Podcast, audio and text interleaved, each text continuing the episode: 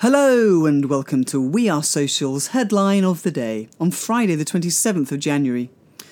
Today's headline, courtesy of TechCrunch, is that Twitter's Moments feature, which allows users to tell stories through a collection of tweets, is no longer going to be front and centre in the Twitter application.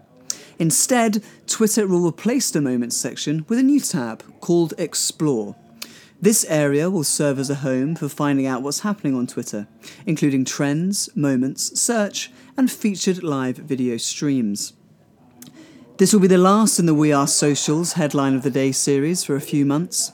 It's been an interesting experiment with voice tech on the Amazon Echo and seeing how the content works as a podcast. But we're going to take what we've learnt and be going off air to plan a bigger and better broadcast later on in the year. But you can still keep up to date with the biggest social stories with our Monday mashup blog series on wearesocial.com. And as always, keep an eye out on Twitter at wearesocial for updates. But for now, it's cheerio from me.